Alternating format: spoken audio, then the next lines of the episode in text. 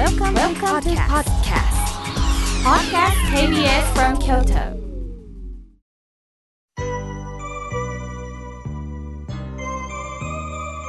さあここからもたくさんのメッセージをいただきましたので順に紹介させていただきます。おはがきをいただきました。妙慶さん新年おめでとうございます。今おやつを食べています井村屋さんのあんまんをチンして食べていますあまりにもあんこの味がお腹に染みてあったまってどうしても嬉しくって、妙慶さんに幸せあんこですと伝えたいです。最高です。井村さんありがとうございますとのことです。菊子さんありがとうございます。ああ、あんまんを食べてくださってそれをわざわざこうしてお年賀にして伝えてくださったありがとうございます。まさしく今日のテーマですね。小さな幸せですね。ありがとうございます。今年もよろしくお願いいたします。さあ、続いての方です。おはがきをいただきました。えー、しげきさん、ありがとうございます。妙慶さん、本年もよろしくお願いします。奈良公園の近くにどんぐりの木があります。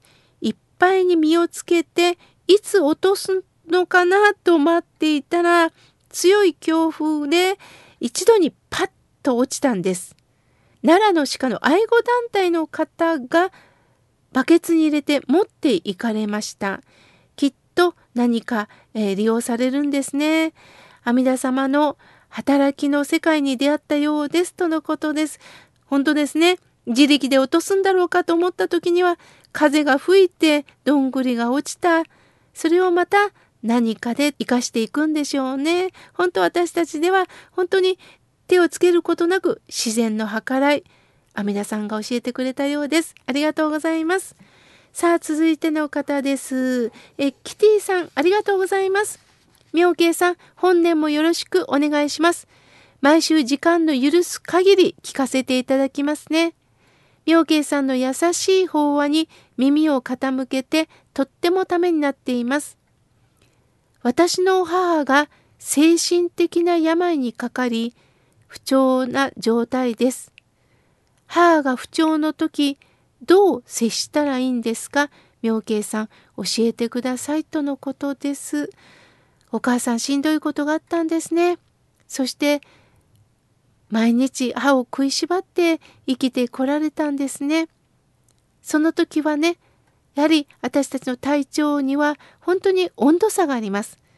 そこで無理に話しかけず、もし話しかける時にはね、お母さんの前に立たず、横に立ってみてください。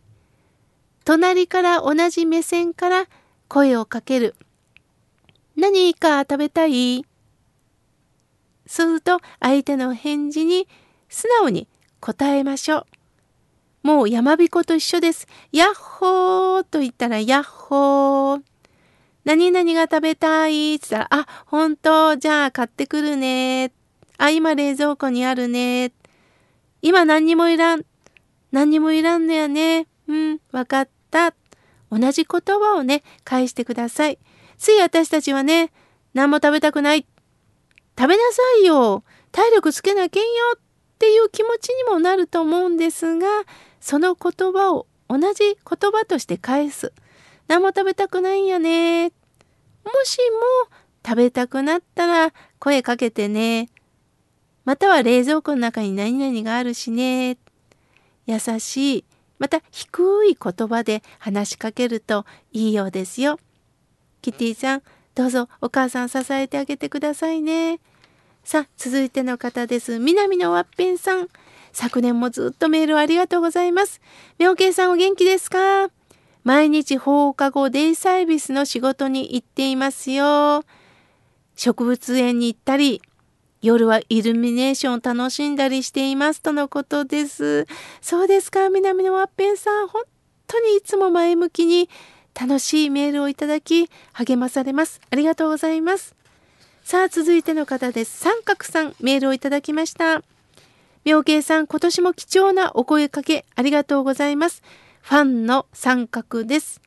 突然ですが、妙慶さん、相続という言葉は仏様と関係あるんでしょうか？私は今思っても見ない相続問題の渦中にいます。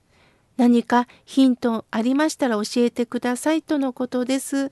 そうですか、お身内の中で、あの、相続問題でちょっと揉めてるんですかね。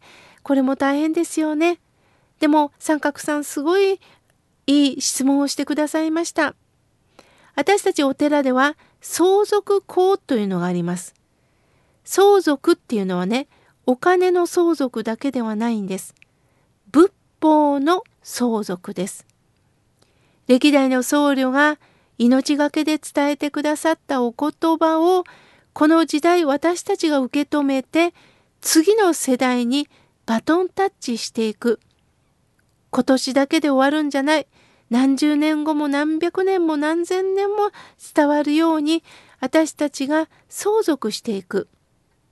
先輩はよくこういうことを言ってました。親のお金を奪い合うが、親の心を引き継ぐ者はおらんのかのうってよくおっしゃいました。私の知人でね、とってもお金持ちなんですね。するとね、兄弟の間で何十年も裁判中なんです。何十年ですよ。もう一年で終わるものではないんですね。これはやはりお金があるからこそなんですね。もちろんお金を持ってるお家が悪いんじゃないんです。あったために、やはりどうしても損はしたくないということでね、奪い合おうとしてしまう。この気持ちもわからないでもないんですが、大切なのは親の心をどこまでも引き継いでいけるのかあの時に親からいただいた言葉これをどう育てて温めてまた次の世代に伝えていくのかこれはとっても大切なことなんですよね。ですから仏法相続南無阿弥陀仏の念仏も相続していくこれをぜひ三角さんいただきながら無事に家族の中で相続できたらいいですよね。そのためにも、まずは笑顔で、今日もよろしくお願いしますね。そこからやんわりとした心で皆さんと話し合いができたらいいですね。さあ、続いての方です。えー、ただしさん、えー、松原市よりいただきました。私はもう68歳です。嫁の笑顔が私が亡くなることによって見てもらうなら夫としてのチャンスを与えたと思っていますとのことです。あららら、あの何か奥様と何かあったんでしょうか？あなたが亡くなることが奥様の笑顔、それはないと思います。それは、ああ、疲れた、もうこの人には苦労したもんなっていう時もあるかもしれませんが、いざ、亡くなるというその姿を見た時には、人間誰でも悲しい後悔って必ず出てくるんです。亡くなってみて初めて失って人間後悔していくんです。不老不良という言葉があります。不老というのは老いるなし定まってないってことです。つまり命に年は関係ないってことです。多分、正さんは奥様より年上だから私の方が亡くなると思ってるかもしれませんが、年齢関係ありません。もちろん人生100年時代とは言いますけれども、昨年の事件、いろんな様々な事故を見ても、残念ながら若い方、年齢関係なく亡くなった方がおられます。すると、私たちは年齢順に亡くなるわけではないんです。そこで正さん、こうするべき、こうなるべきっていうことからね、ちょっと解放されませんか？そしてこのままの状態を喜んで、そしてお互いお世話になるね。笑顔でどうぞご家族と過ごしていただけたらなと思います。さあ続いての方です。豊さんありがとうございます。妙慶さんおめでとうございます。いつも楽しい番組をありがとうございます。とのことです。ありがとうございます。さあ続いての方ですジョージさんもう欠かさず毎週メッセージをありがとうございます妙慶さんは昨年腑に落ちないという話をしていましたね。お腹で理解理解をするということなんですよね。なるほどなと思いました。お腹は心につながってる。ウキウキしましたとのことです、えー、ジョージさん本当に素直に物事を捉えられる方です。だからあの笑顔も素敵なんだなと感じております。ありがとうございます。